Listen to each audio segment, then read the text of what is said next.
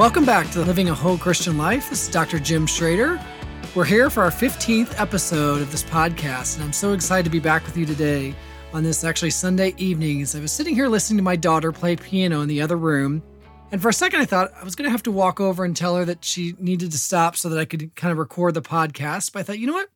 If you happen to hear some background noise and it sounds like piano playing, it's probably the best thing you could hear this time, wherever you're at right now.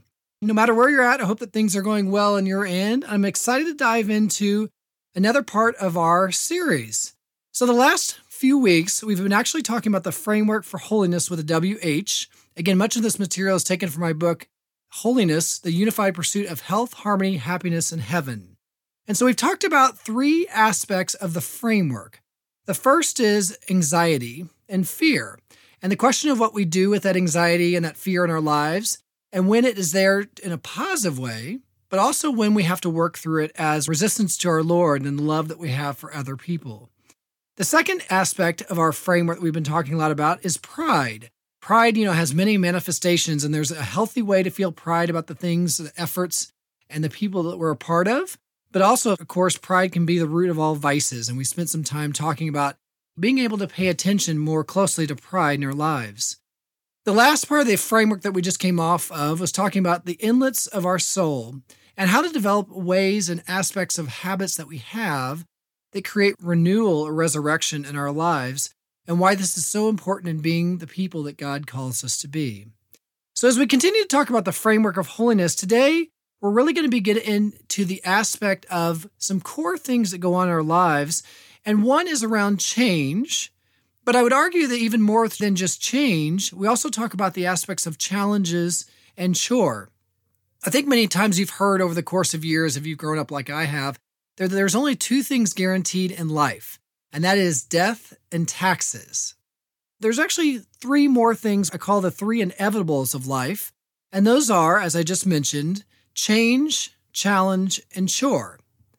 In the end, there's always going to be adjustments to make obstacles to overcome, and work to do in our lives. From the beginning of life all the way to the end of our life, there's always change, challenge, and chore. And how we respond to this has so much to do with, again, how much we aspire to adhere to God's design for ourselves in this world, and how much we pursue Him and this whole Christian life that we're seeking to understand. So, I actually want to begin with the topic of change today. And I think it's just a really critical one because, of course, every day in our lives, we're asked to change in different ways.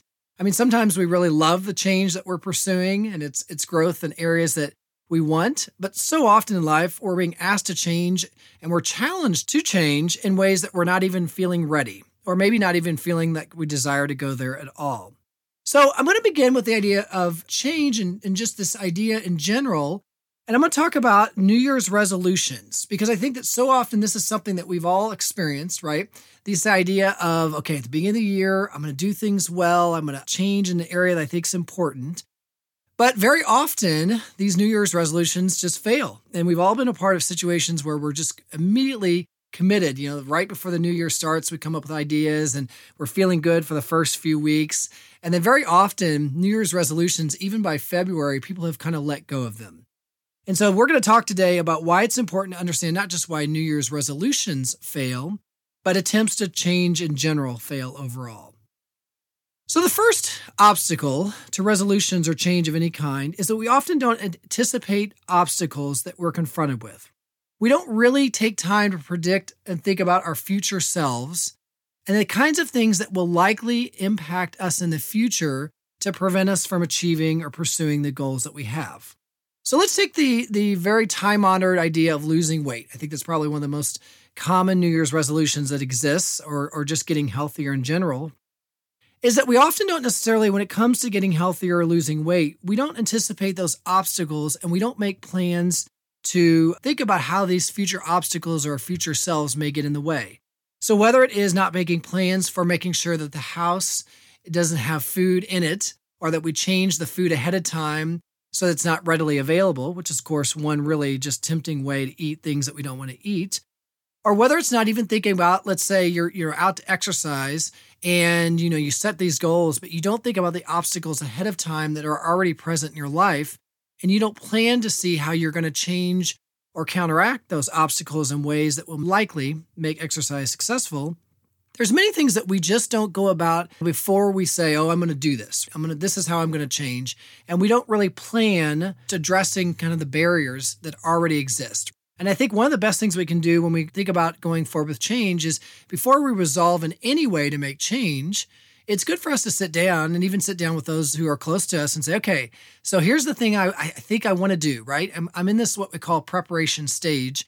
And, and, you know, by the way, change goes through stages, and we'll talk more about this, but we really go from pre contemplation to contemplation to preparation to action and then to maintenance. And we we cycle through those many times right?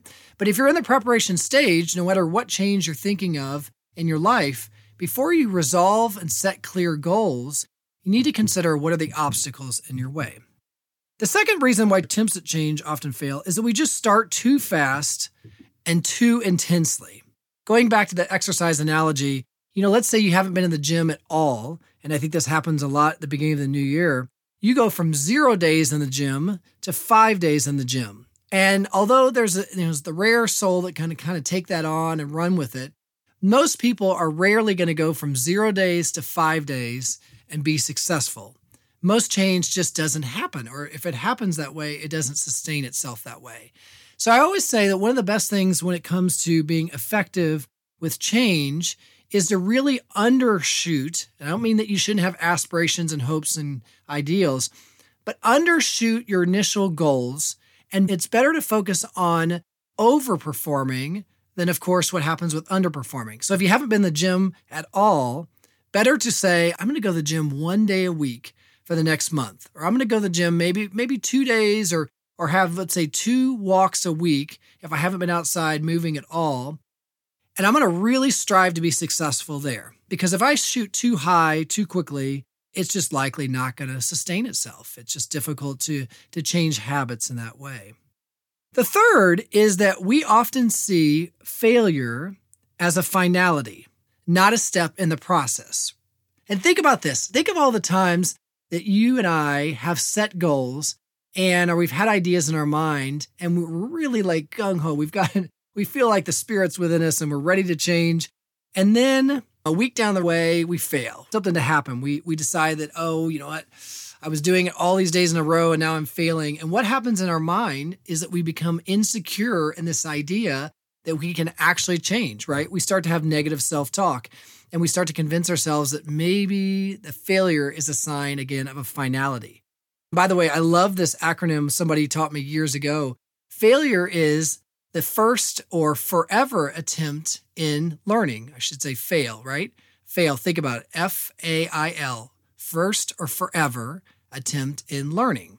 So the reality is that in order to learn and change and improve, we're going to have to fail, right? And we have to accept that that's just part of the process.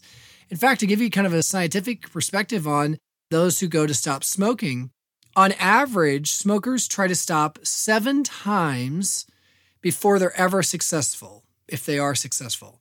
So, you know, you could consider that. There's many times that people say, I'm going to stop smoking, and they might do it for a little while. But the reality is, it almost takes, you know, the number of days of a week to fail in order to be successful. So we have this issue with change, right? We don't anticipate obstacles and we don't plan well for them. We start too fast and too intensely. And then again, we often see failure as a finality, not a step in the process.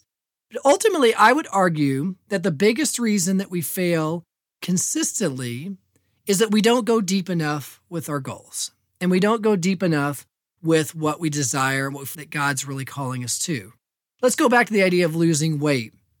There's nothing wrong with looking better or being healthier and being positive and, and desiring it for that reason, right? To lose weight. However, losing weight to be healthier or look better only goes so far unless we feel it helps fulfill particular calls that we have in our lives, or unless it helps us fill the roles that we have in our lives much better. Imagine that losing weight for you, if you're a mother or father out there, you saw that as a way to be the, the mother or father that you desire to be, in giving you increased energy, in sustaining you in ways you didn't think you could sustain before, in becoming more healthy you suddenly saw that the, the intentions you had for parenting were becoming realized.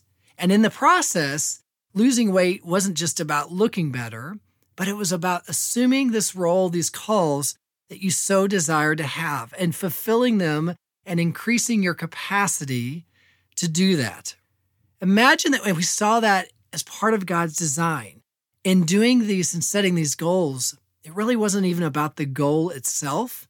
It was about the shared relationship with other people and the shared relationship with our God to become who we really desire to become. I think that's one of the things we ought to consider with whatever change. Sometimes we think, oh, it's a small change, it's a little thing. But why not? Even if you're discerning the Christian life, even if you're not sure where you land, why wouldn't you want to go deeper? We know that science suggests that even when we go deeper, we are more likely to sustain. But even forget science for this point and think if the changes I was making meant more than just the changes themselves, wouldn't that open up avenues of motivation? So I want us to consider the research on volunteering as an example, assuming again, volunteering, we're not overdoing it because every good thing can be overdone. But I want us to talk about why volunteering isn't just good for the person that you're helping, but is also good for the helper, him or herself.